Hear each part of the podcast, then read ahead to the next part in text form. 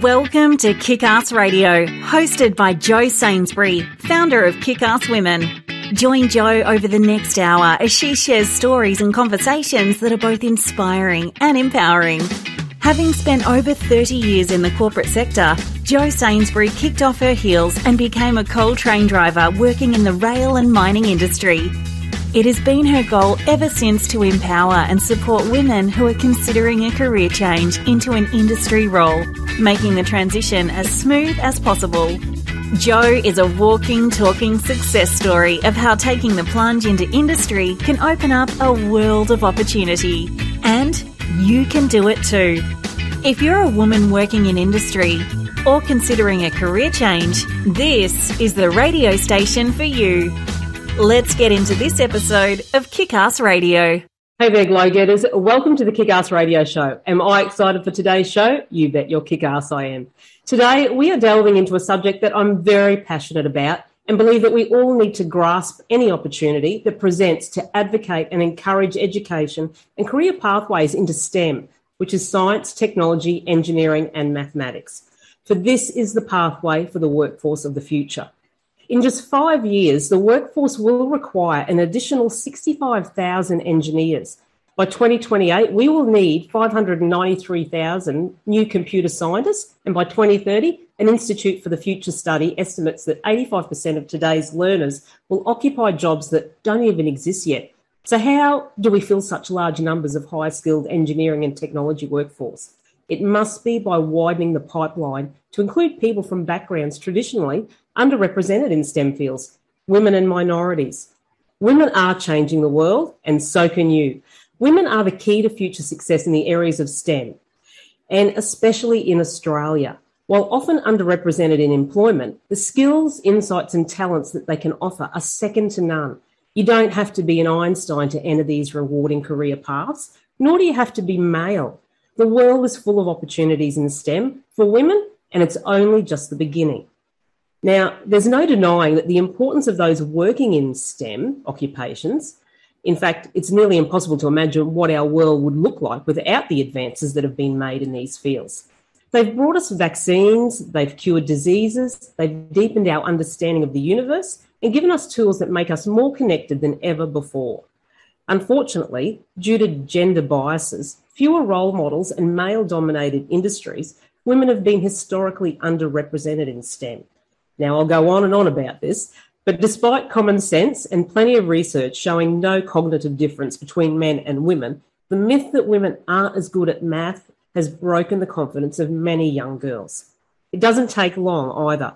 So, by third grade, approximately the age of eight years old, that misconception is already creating a gap. And by the end of high school and or the start of high, uh, university, it's a chasm.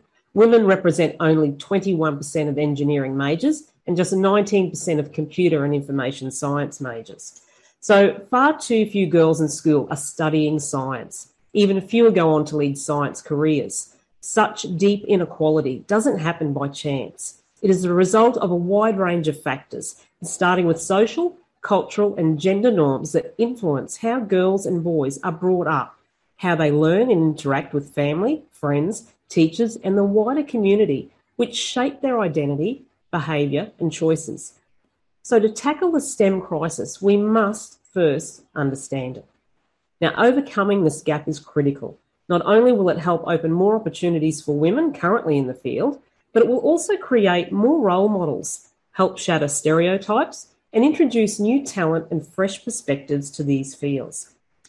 So, when I think of inspiring women who are making a difference in the STEM world, a few women come to mind, and one phenomenal woman whom I truly admire is Fiona Holstrom, passionate edtech business owner and lover, and co founder of STEM Punks, wherein her mission is simple to inspire more girls into STEM.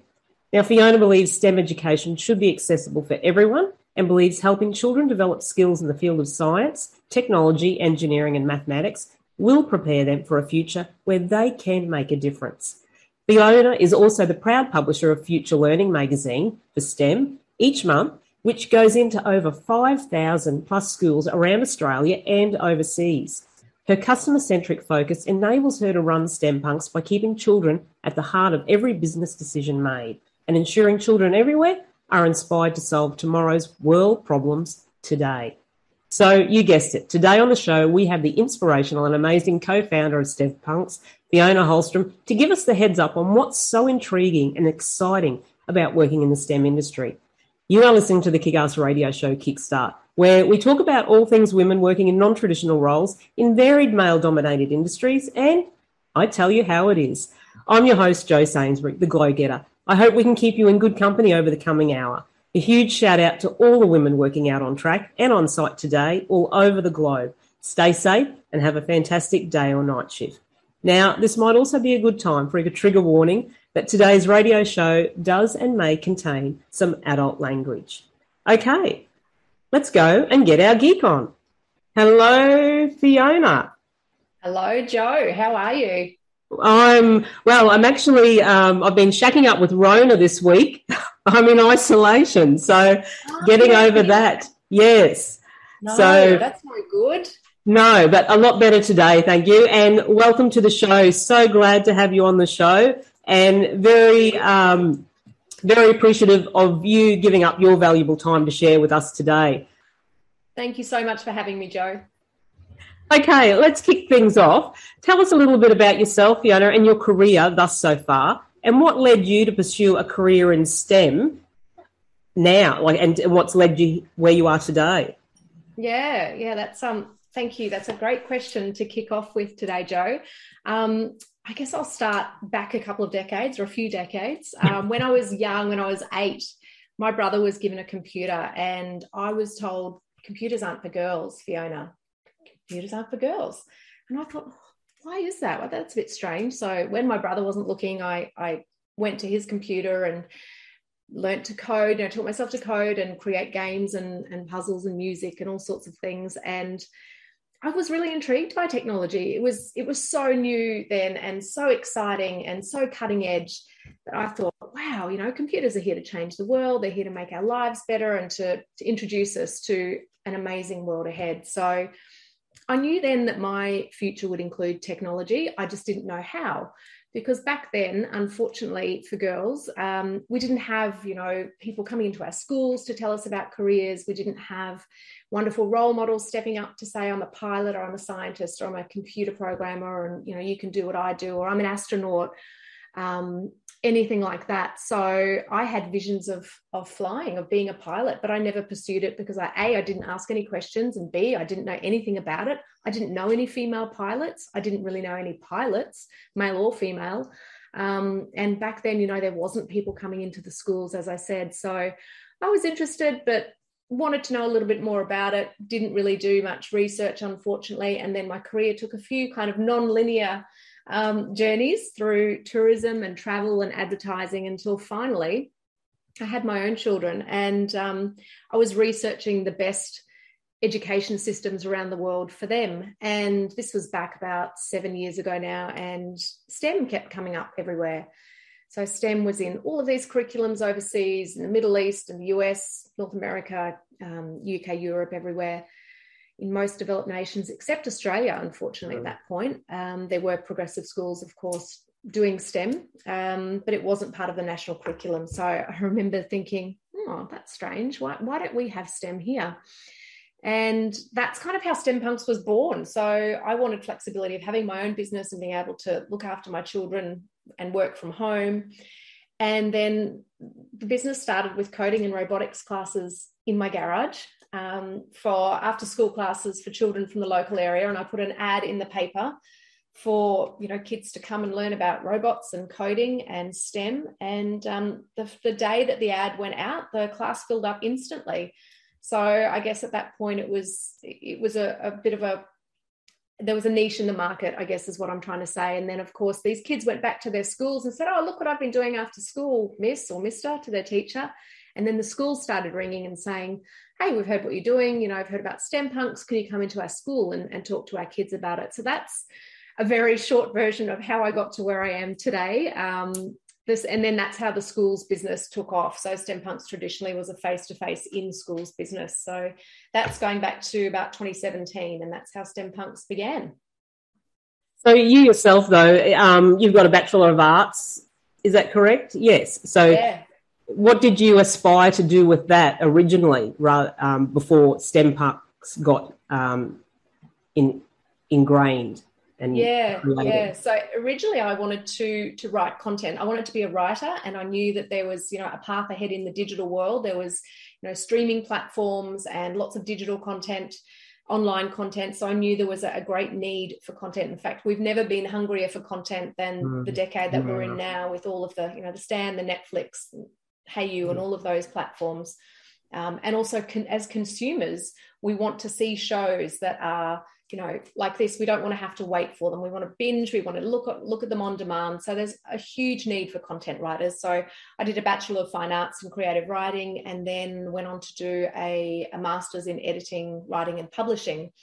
And so i began in STEM Punks by writing the classes or writing the content for the classes. So my degree kind of came in handy there, but not in the way I expected it to come in handy. So. Yeah, definitely. So, and uh, congratulations, a most commendable career journey so far, and one which is a very you should be very proud of. You've accomplished a great deal of success, and you're trailblazing in this industry, which I'm so proud of, and being acknowledged by some of your recent achievements like your numerous awards, you should have all stars, you know, twinkling behind you. Um, it's it's great to see um, such great recognition, and um, you know, got Businesswoman of the Year, Business Excellence Awards. There's an Innovation Award. So, with those awards, how does that feel to you in regards to success in your career?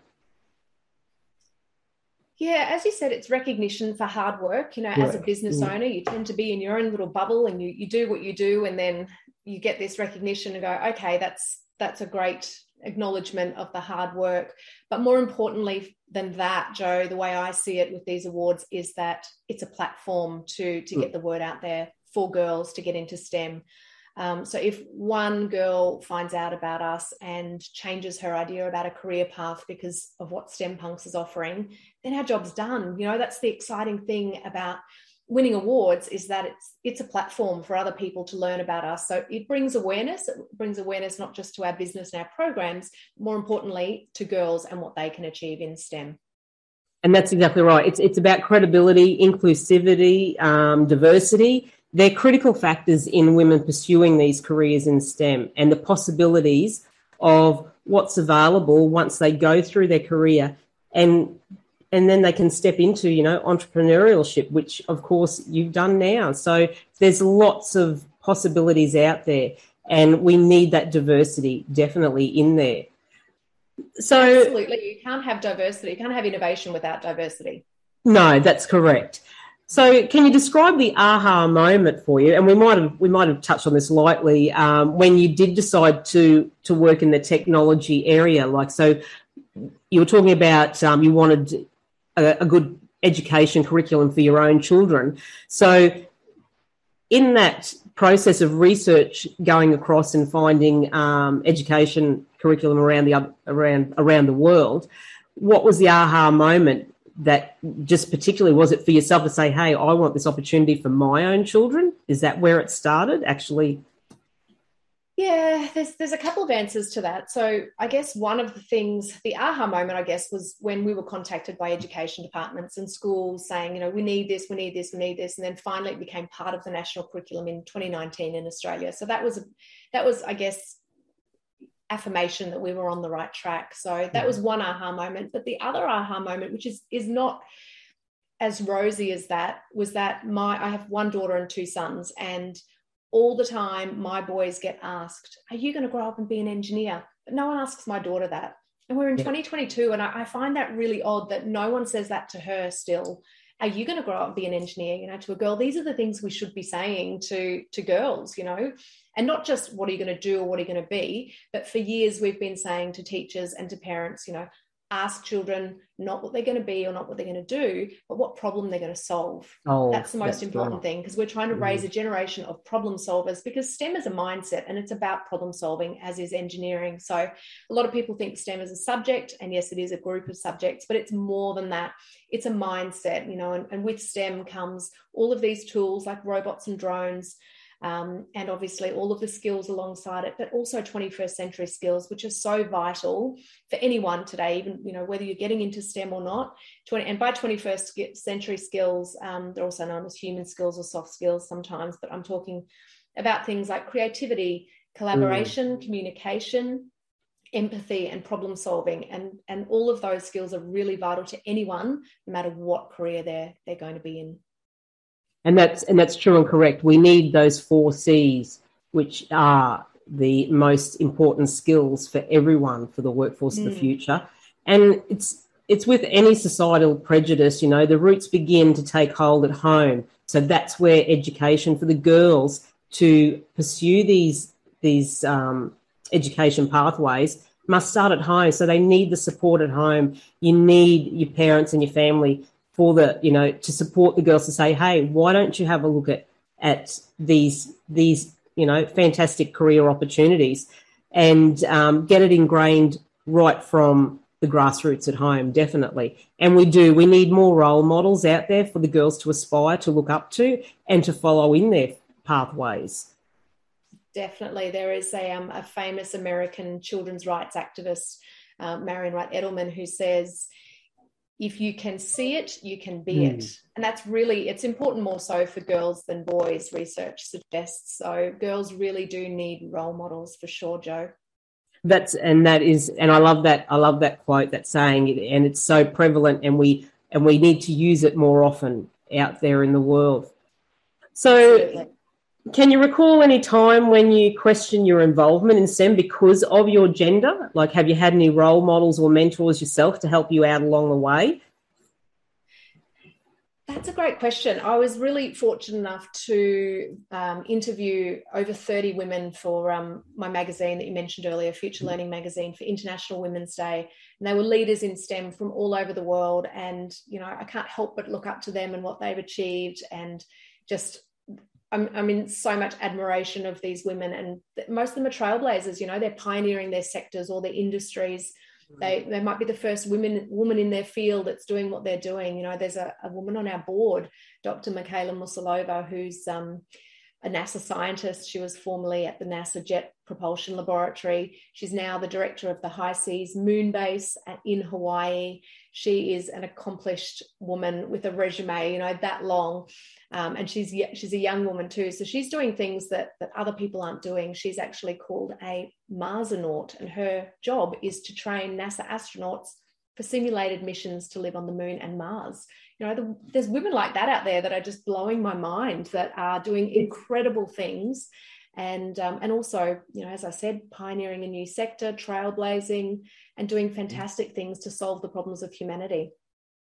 And it is. It's um, you know when we when i said in the intro they're they're jobs that haven't been even created yet. So you're looking at terminology now. What do we say? A marsonaut like training marsonauts yeah. marsonauts like that's just it, it seems so unreal and and um, like a a make believe world, doesn't it, when we talk about things like that? But um, I actually really love Alyssa Carson. So she's doing such great, phenomenal things in in the aerospace world over in the US, isn't she? And very young. I think she's only nineteen or twenty still. So she is really young. She's amazing. Yes.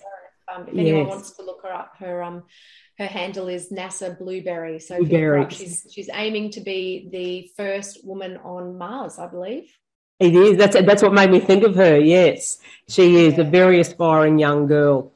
Mm, absolutely. Yeah. Hats off to people like that. Exactly. So we've talked. You've introduced us a little bit to STEM punks, but can you walk us through some of the fantastic programs and services that STEM punks offers and how best they can work for not only the youth education but more so the schools and business organisations in particular, how they can actually incorporate these programs into their organisations. Yeah, sure. So STEM Punks is, as I said earlier, traditionally we were a face to face business before COVID, and then COVID came along, and we we pivoted, if I'm allowed to say the p word, onto into a, an online business model. So, and now we kind of run with a bit of a hybrid model. So, in Australia, we're still going into schools doing incursions, which are for those who don't know what an incursion is, it's an excursion but in the school. So instead of the students going out, we go to the school and go to them. Um, so that's the, the core business that we run is incursions in schools, and that's either the school contacting us directly to organise a, an incursion, or it's a company that organises that. Um, organises us to go in for a community. Say it might be somewhere up where you live, Jo. We do a lot of work in the Mackay yep. region for mm. companies up there, big corporates that are giving back to community through their corporate social responsibility programs or ESG programs. So they're, they're wanting to give back via education to their local schools and children and even employees of their companies. So they have STEM punks come up and run our, our STEM programs um, in their schools and communities or events. Now, some of our programs that you asked about, we do anything from obviously coding and robotics and drones to sustainability is our new program that's really um, taking off at the moment. Mm-hmm. We've also got a very um, good space program that's that's running as well. Um, in fact, we're going to be doing some space programs overseas or some space camps later Excellent. this year. Mm-hmm. Um, there's so much we're running on artificial intelligence, machine learning, mm-hmm. IoT, the Internet of Things um, obviously all the sciences as well, and lots of innovation entrepreneurship and innovation sports as well. So there's a whole raft of programs. I've just touched the surface, but um, rather than go on too too long, um, anything to do with science, technology, engineering, and maths, design thinking, um, innovation, entrepreneurship, and so on. It goes on and on. and there is there's and like the, the website explains it beautifully and um, there is there's so much on offer through stem punks and i myself am intrigued by ai and machine learning and that so i actually put myself through a course last year to introduce myself into that realm because my own work industry is leading towards automation so yes. me as a coal train driver trains are going automated in the future. So I want to be upfront and I want to be on top of that and know how to work alongside it, even though it may not, um, you know, not all jobs are going to be put out by it, but these, uh, the AI and machine learning, all that still needs the humanization beside it to work alongside yeah. with it. So we need to upskill and we need to retrain ourselves to work alongside this modern technology and the future technology that's coming and it's coming in quick very fast. It is. And, and I think you touched on this earlier when you said the jobs of the future 85% mm. of the jobs that will exist in the year 2030 haven't been invented yet. No. So that's only eight years from now. The jobs that will exist then don't exist now. So who knows what jobs we'll be doing, you know, in the next eight to 10 years. Mm. We do and, and as I said, get ready. That's right. The year 2030, that was a major milestone in a, in a lot of McKinsey global reports that I've I've read and um, I've I've researched a lot over the last 12, 18 months, where in 140 million, we're talking million women across the globe, could be displaced by the future workforce. So that is why so many young girls and women need to look to the future and upskill and retrain themselves, and the, the young girls particularly um, steer themselves towards this this technology and STEM industrial um, world. It's mm, and the we know expose them, the better. That's exactly right, and we know they're the experts at it now, aren't they? Like a three-year-old can manage a mobile phone more than me, and like I'm technologically challenged at the best of times, but it's it's their world. It's they're the experts at it now. So it's something that's you know that they they grow up with now. So why shouldn't they be experts at it in in their own fields in years to come? Absolutely. Yeah. The, the sooner that we can get them exposed to the whole range of STEM and also the mm-hmm. design thinking and the, the mindset of STEM, the better. Because what you're talking about there with an iPhone or an iPad is just a tool. And yes, they're really good at managing the tools, but there's also a whole other mindset well, can, around that. That's right. They, they can create the program that, you know, everyone looks at, the apps. They can yeah. code, as you said, they are the brains behind all those things because they have the imagination, don't they? They have the imagination to create all those things. Yeah, definitely. They absolutely know how to use all of those tools too. Mm. When we put virtual reality headsets on kids in schools, we're up in Mackay High School the other day. They know what to do with them. They don't need instructions. They just no. they go for it. It's like they're born with it. So yeah, they, they really are going to be the problem solvers of the future, this next generation. And actually, just getting back to the programs with STEM, a lot of um, the STEM punks programs, they're very hands on, aren't they? Lots of um, interaction in the activities and creating, like making making robots, um, making drones. There's lots of hands on. Yeah, absolutely. So we um, we we don't just stand on stage and, and preach from a textbook. It's all very immersive, hands on. You know, if we're going to teach physics, there's a couple of ways you can teach physics. You can give a kid a textbook and say, there you go, read all about physics. Or you can introduce them to physics to, you know, mm. buy a drone, for example. So we'll teach them to code the drone, to build the drone, to fly the drone, to break the drone, to work out why it's not flying properly, and all of that um, design fix it, like diagnose, fault find. Well, so that they understand mm. the physics and why it's flying straight or it's not flying or it's crashing or not taking off. So they can pull it apart, put it back together, and then code. And then the next step is to code it onto a mission to solve a problem. So it might be that you have to uh, code this drone, build this drone, fly this drone, and now you have to program it to fly on a mission from point A to a hospital over here to deliver some much needed blood supplies, for example. So they're solving a, a, problem as well.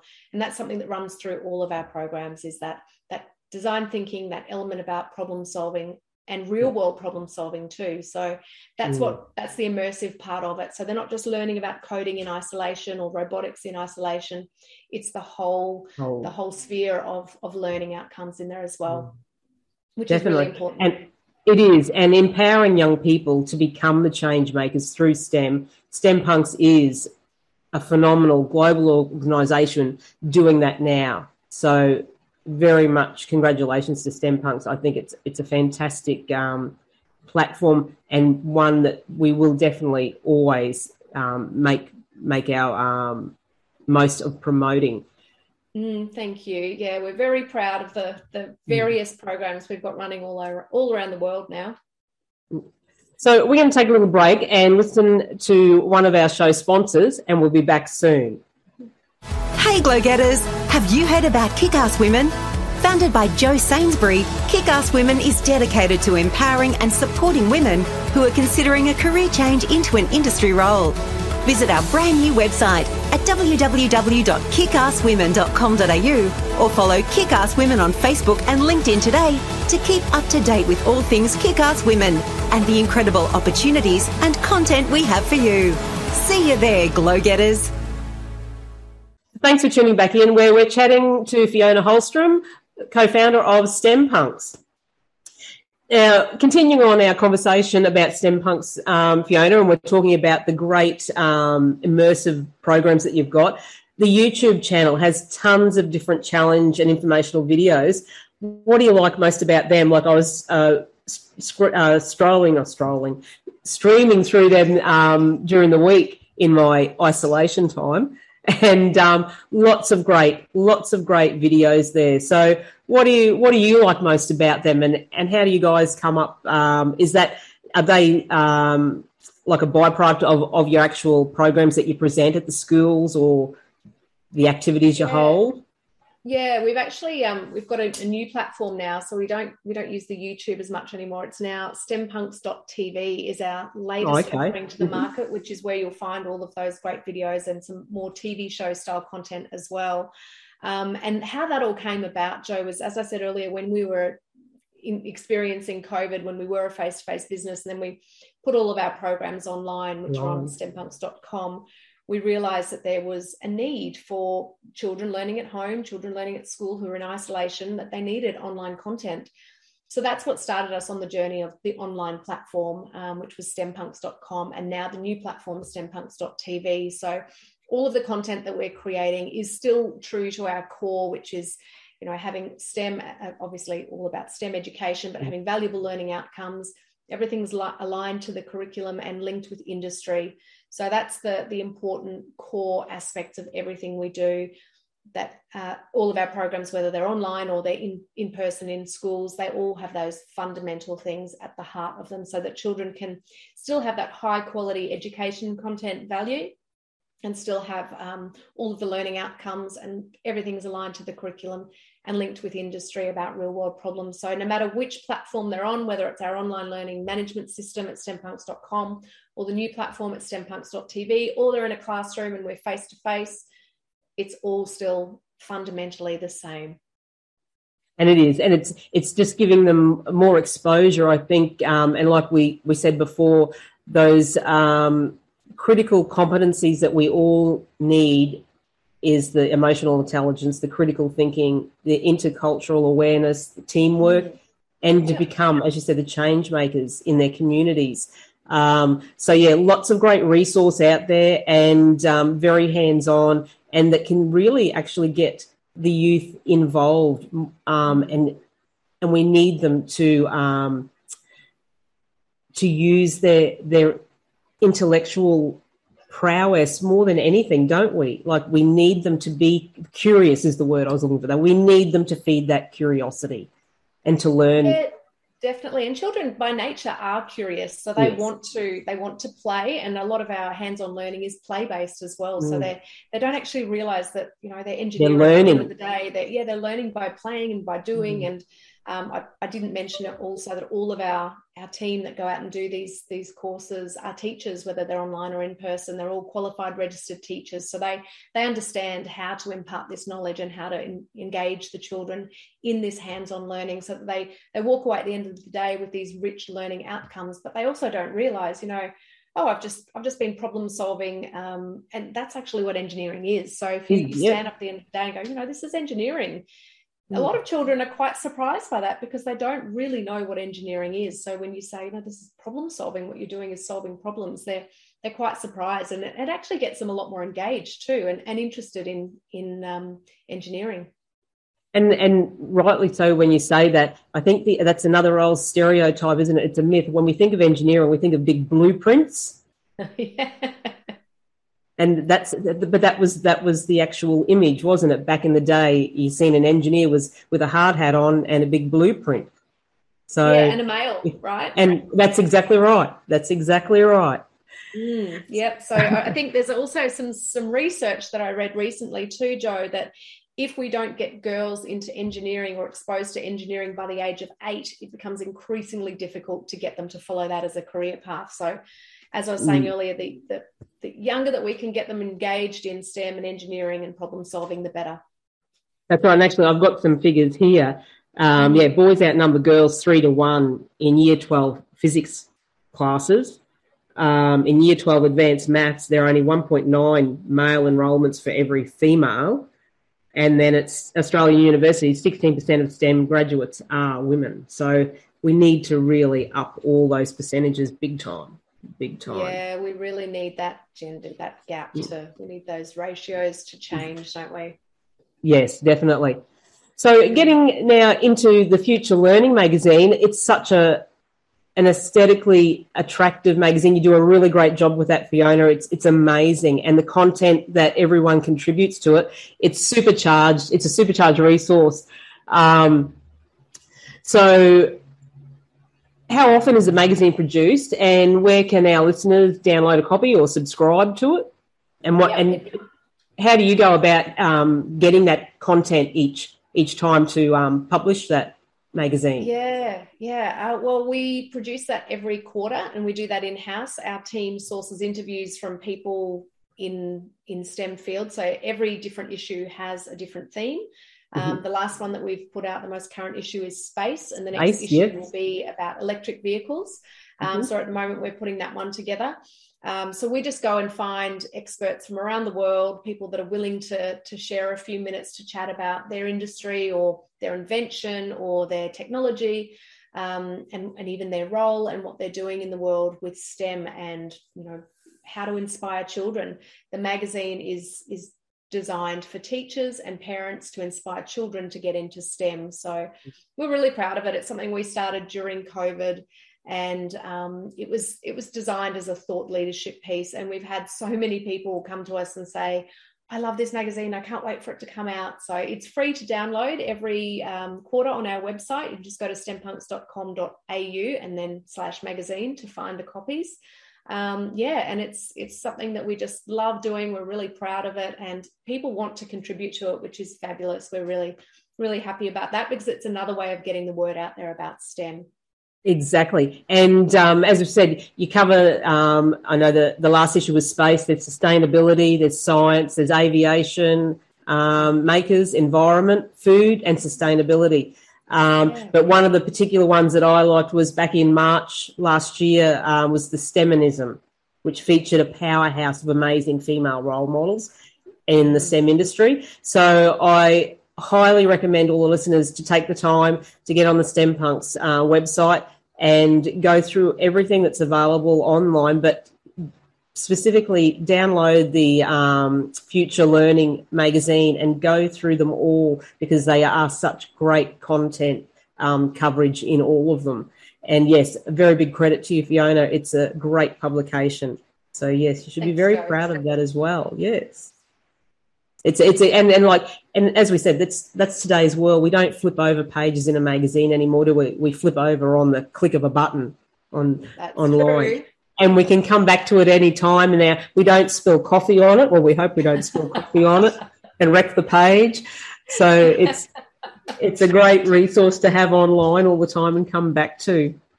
And I think I think also what I um what I found about it was, you know, when I went to school and we were doing projects at school, we had to go to the newsagent to buy the little project packs to get information or look into the encyclopedias. But I think looking at the Future um, Learning magazine, I thought, wow, what a great little information pack for actual for a project. Like if you were doing a school project, all that content is in there in regards to all those fields. So there's lots of lots of content in there that is very valuable to um, the youth and in, in the education system by far.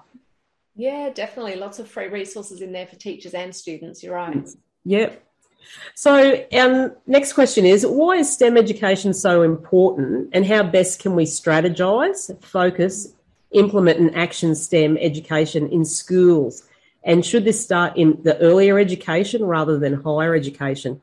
And like I myself believe that we we still have to educate the educators at the moment because there's still a lot out there that aren't promoting STEM study in in school. Mm. Well, STEM is part of the national curriculum, so it's it's already um, across all of the schools in Australia. The younger we start, the better, I guess. At, at a certain age, I mean, as you say, kids very from a very young age are exposed to technology, but technology is the only part of STEM. You know, it's it's still mm. just a tool. Um, so really, as soon as they can comprehend, we can we can teach them about the mindset that's behind STEM, that problem solving mindset. Um, that's to answer one part of your question, and the other part of your question was around the implementation and the strategize, strategization in schools. Um, I guess look, the teachers the teachers are fantastic at what they do. They have such a full workload. Um, we also help with teacher professional development. So that's something that we do in schools for teachers as well and online. Um, I was going to ask the question. Then, yeah. Yeah, to enable them to upskill the kids. Hmm. Um, STEM is so vitally important to our future, as we discussed before. You know, that stat about 2030, but um, it's also estimated that 75% of all future jobs will contain some kind of STEM skills or knowledge. So it's not just that right. all of the, the jobs are going to be STEM based, it's that no. children will need to have those STEM skills, even if those jobs aren't in traditional STEM mm. industries. So it could be in the arts, um, you know, which is not a science based or a, technology based no. industry, but the arts will be digitizing as well. So there's plenty of jobs in other industries that you may not expect to traditional STEM fields that will need people with those skills. So the younger that we can get children to embrace the the mindset of STEM and the skill set, the better. And that was a question I was going to ask you. Like when I talked about educators being edu- needing to be educated, so um, all schools have this system in in their curriculum now. Is it actually being implemented by all all schools? Do they have the educators? Have they all been put through this the education development? So they are actively advocating these this study? Yeah, it is. I mean, it is part of the curriculum, so it is mm-hmm. part of of schools and what they teach. I can't speak for every school. Mm-hmm. I know the schools that have, have obviously come to us, which is a lot of them, and um, they're all everyone's interested. Obviously, there is a need for it. Um, it's just a matter of of of who we we can get in to see, I guess, mm. is the answer to that. But yeah, I can't speak for the education departments and the curriculum department as to to what their plans are there, but it is part of the curriculum. And it's great to see that there is an increasing number of um, schools and organisations that have realised the significance of STEM education and that they've started yeah. to look for solutions that can bring better STEM education into their systems. So, and in particular, like STEM Punks, the um, the provision of resource and and education that STEM Punks creates is is a great starting platform for them and yeah, will enable. Absolutely. Yeah, and I think that you know with the industries, particularly the biggest industries here, like um, the resources industry, manufacturing, construction, defence, space, you know, even the arts and tourism as well. Um, so many of those jobs of the future will require STEM skills. So there are so many opportunities for children to be employed in those industries right here with, without having to go and study overseas or work overseas. There's plenty of job opportunities here in those fields if they have those skills. And that's right. And innovation leads to new products and processes that sustain our economy in every industry, isn't it? Like that's that's innovation and science that we need on on every every aspect, whether it's residential, whether it's commercial, whether it's sustainable environment. It's it's it's part of the future and it's it's it's prevalent now. So there are many reasons to consider and take on the STEM education um, pathway. Absolutely, there's there's so many opportunities, Jo. You know, there's there's definitely no need for kids to have to go overseas or to work no. overseas once they leave school. Um, with the STEM that they're getting in school already through the curriculum, that's just creating pathways for them to take on roles and and career path, study paths as well as career paths in those industries. And I know, um, as we said, you know, the schools and businesses and other groups have already started working together to create these programs and improve the student outcomes in STEM. But there's still more work to do together. And there are lots of others who can make important contributions too. So we need everyone to get on board um, and support the STEM education. And coming back, parents, of course, play a critical part in um, in the role of shaping the attitudes of young people and helping them succeed in these areas too. Yeah, and it's it's funny because with the with parents, they they are all aware. You know, they're mostly all mm. aware about STEM and the importance of it. And going now back to our original um, robotics and coding classes in the garage, we had the the classroom set up in the garage, and then we had a waiting room for the parents that was separate, so they could wait there for the kids to finish the classes. But interestingly, all of these parents were in the room with the kids, wanting to know, you know, all about what they were doing and what they were learning and what the robot could do and how they were coding. So the parents are just as interested as the kids, as, which is yeah. great. So the parents are well aware that you know the kids need these skills. And that is, and that's curiosity there, isn't it, as well, for the adults just wanting to know. Yeah, I think we unfortunately lose a little bit of that that sort of you know desire to play and learn by playing as we yeah. get older. You know when we're children it's a natural part of, of growing up is being curious and, and learning by playing. But yeah unfortunately the older i think the older we get the more we lose that curiosity. We do sadly. We definitely do. So mm. fiona what advice would you give to girls interested in a career in stem? What advice would you give to the young women who are one curious about stem questioning their STEM related studies or questioning their STEM related career? Mm. I always say ask questions. If you have an interest in a field, ask questions, whether it's your teacher or your guidance officer, your careers counselor at your school, your parents, someone you know. If there is someone you know that's in that field, talk to them about it. Um, reach out to people, research, you know, look on LinkedIn for people in the field that you're interested in. Mm. If it's hmm. something that you're passionate about, follow that passion and find out more information. You know, that's what I didn't do when I was younger, and I should have, and I wish I had that time again. But if you're a young woman and you're looking, or, or, a girl in school, and you think, oh, I'd like to, I'd like to know more about engineering. You know, my my great auntie Gladys is an engineer, but I don't really know what she does, and I don't really mm. know what it entails. Reach out to someone who knows. You know, there's plenty of associations and groups that you can join. Um, even as a student, some students can join for free to some of these associations. Ask questions and don't be afraid. Do not be afraid because you'll you'll regret it down the track if you don't reach out and find out more information. And the sooner you do it, the better too, because it can inform those career choices, those study pathways for for later on in high school and uni. So get into it, whatever you're interested in, follow that passion and really ask as many questions as you can and don't be afraid. That's great advice. And I've really seen a push to get more girls involved at a younger age. And I think that's really important. It's important that we help the girls understand that this is something that is for them. It's something that can really help their lives, that it's something that they can really have fun doing and enjoying their life as well, their work life. So it's, um, yeah, definitely don't be afraid to ask any questions. So we'll, we'll, we'll flip a bit here. What's your thoughts on women empowerment in the business sector, like the advantages and challenges and opportunities? So you're a successful and prominent businesswoman now in the edtech um, area.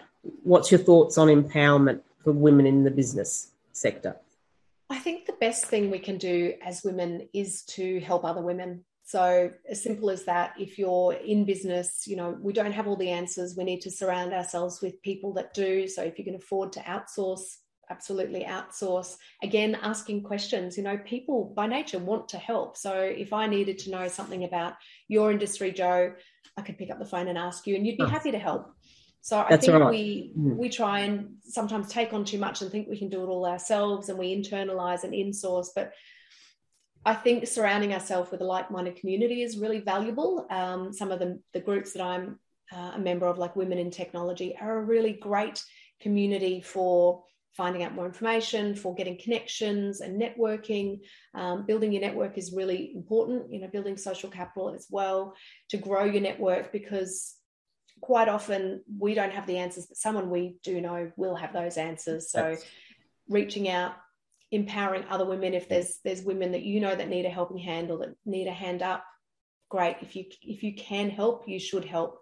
Um, and i also believe that with giving back as well if you can give back you should give back. So whether that's mentoring or or um, giving back to community absolutely. We support a, a program in ghana in africa for girls education over there which is really important to us to to give those girls an opportunity with um, with digital literacy skills. So that's something that's important to us um, and going back to your question, I just think that we really need to empower other women, helping other other women out, exactly like what you're doing, Jo, with this radio program by featuring women on there um, and featuring their businesses that's always helpful. Um, I think there's a saying that's going around the internet at the moment. You know, if you know someone with a business, it doesn't cost you anything to share their business, tag their business, even if you can't afford to buy from their business, but to to give them a shout out, things like that. You know, um, nominating them for awards. There's another yes. way we can empower other women is nominating them for awards like the Oz Mumpreneur Award, which I know, I know is where you and I met.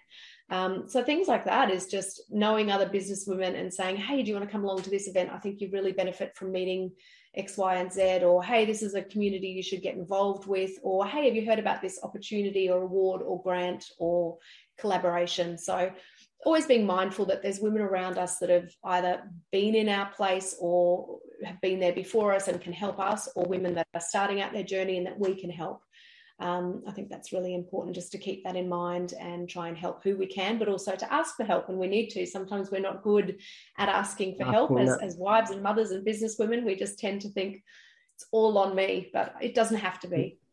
Not at all. And I'm I'm fully 100% behind you in that. I think networking is the greatest tool we can all have, and women need to be better at supporting women. And I'm a very big one at doing that. And one of my key phrases is paying it forward pays back because it definitely does. And I've learned that firsthand.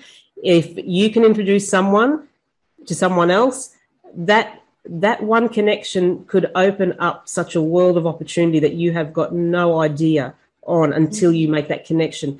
And networking isn't about an exchange. It's about creating an experience. that's my thought process. So you make connections to create an experience. It's not about exchanging a business card directly. It's about getting to know that connection, getting to know their business, getting to know their connections and and as we said, one person in their circle can create such an opportunity for yourself. So if you're a bit of an introvert, networking is like, oh, it's too scary. But you really need to get yourself out there and um, and and create those circles of impact is another thing that I like to call them because they are impactful and they're influential in um, in your own in your own confidence, self confidence, and empowering others and yourself.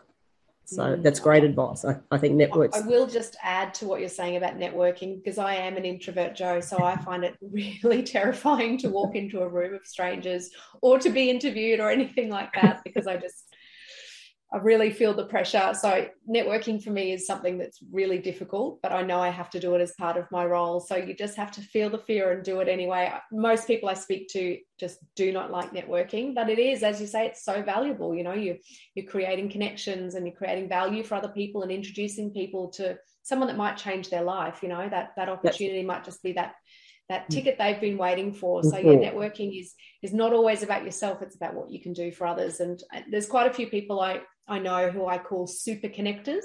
They're yeah. the ones at networking that's always like, oh, Fiona, you have to come and meet so and so, or so and so, you have to come and meet Fiona. And do you know this person? And that's the kind of networking that we should all aspire to is to be a super connector because it's, you know, if you take yourself out of the picture, it's a lot less scary as well. It's like yeah, being a super bee, isn't it? Like going and pollinating every, all the all the flowers.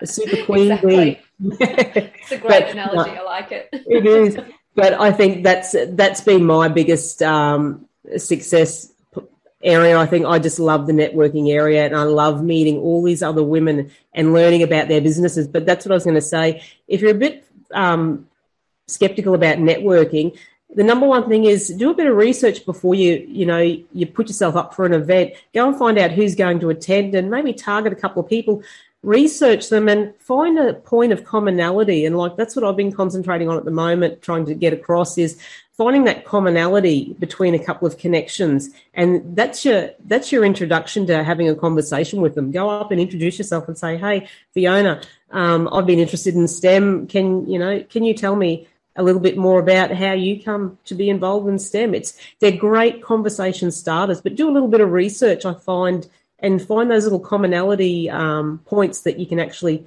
start a conversation with. And that's that's where you'll start to to mingle around the room and um, and meet lots of different um, people. Yeah definitely. Researching is a really good um, point that you've brought up jo whether mm. you're networking or you're going for a job interview or you're you know going to a, a function or an event researching who you're going to meet or who you might meet is so valuable as well. And sometimes it's critical, particularly with a job interview, if you're not across the company that you're interviewing with, that's not mm-hmm. a good start. So, yeah, researching is always good, researching people and companies. And it's a great conversation starter as well. If you are a little bit afraid at networking events, it's a, a really easy way to break the ice if you already know something in advance. That's exactly right. So, I've got one more question to ask. If you had to go back in time and tell your younger self what you've achieved now, was it possible? What would you say to that person, that younger person? Absolutely. Anything's possible. You know, don't be afraid. Just go for it. Just absolutely go for it. And don't have any preconceived notions of rejection or failure or anything like that. I, I will say something about failure actually, since I've just brought that word up. As, as adults we kind of have this fear of rejection and failure and, and, we learn that we're conditioned we learn that from children don't don't have that fear. You know, they learn how to walk, they fall mm. over a million times, and they just keep up, keep getting up and keep learning. Wouldn't that be great if we could continue that as adults and not have that fear of failure or that fear of rejection? Because I think that's what holds us back a lot. And we really need to just embrace failure as part of learning. It's part of the journey. You know, the more that you fail, the quicker you succeed. You know, you, sh- you need to fail forward, fail frequently, fail fast, because that's the quickest journey to success. So please don't think that failure is a bad thing. Learn to embrace it as a positive. And that's excellent advice. And it is, we all learn from failure. And that is how all the successful people in the world have become successful is from their own failure. And we can talk about, you know, Stephen Jobs, we can talk about Richard Branson, all of those great entrepreneurs have all failed before they've succeeded. So they're the lessons that we need to learn from and grow from. Well, Fiona, thank you very much. It's been a great conversation, and I'm so glad that we got to to have the conversation today. As I said, very passionate for me about this this topic, and particularly getting girls in the STEM um, industry and career pathway. Um, we'll put all your links um, up in the show notes and on our website for anyone wanting to reach out to Fiona and STEM Punks. I highly recommend that you get online and have a look. If you're not familiar with STEM Punks and what they offer, definitely do yourself a favour there. And we look forward to talking to you a little bit later on in the year again, Fiona, to see how um, STEM Punks have progressed and what else they've they've um, introduced. I'm sure there'll be lots of new programs to talk to you about then, Jo. You never know. Excellent. Fingers crossed. Excellent. Well, thanks again, Fiona. Have a great week, and we shall catch up with you later. Wonderful, Jo. Thanks so much for the opportunity. Lovely thanks. to speak with you. Well, that's it, guys. I hope you've enjoyed our show and our guests. A very big special thank you to Fiona Holstrom of STEM Punks for sharing all that goodness of the STEM industry. Such great, invaluable information. Now, with plenty of in demand jobs, high pay, and the promise of challenge and career progression, nothing's off limits, and STEM could may well be the answer to your career goals. If you decide to pursue a career in science, technology, engineering, or mathematics fields, this can be one of the most incredible decisions you ever make. It is the era of innovation and advancement and modernisation. So I ask you to encourage your daughters, your sisters, your nieces, and the other young women in your life to pursue their goals. Maybe they'll discover the next breakthrough in cancer treatment or become a leader in mining and resources or delve into the World Wide Web. So my advice become a member of the dream team. Be a hacker, a hustler, or a hipster. It's pretty cool. So, thank you very much for giving me your time to share today. If you, um, as always, I appreciate it, as I said, and you can always find more information about this episode or Fiona and STEM Punks in the show notes or on the social media pages. Don't forget to subscribe to the podcast to get the latest episodes sent directly to you. Well, that's it. That's all for today's show. Thank you for your company and for listening to Kickass Radio. It's not goodbye, but see you later. Stay safe and well. Keep in touch. Poscoms. And don't forget, go on, get your glow on. Become a glow getter. Thanks for tuning in to another episode of Kickass Radio, where we kick goals and deliver empowering conversations for women. Want to hear more from Kickass Women and Jo Sainsbury? Visit the Kickass Women website or follow Kickass Women on Facebook, LinkedIn, and Instagram. See you on the next episode of Kickass Radio.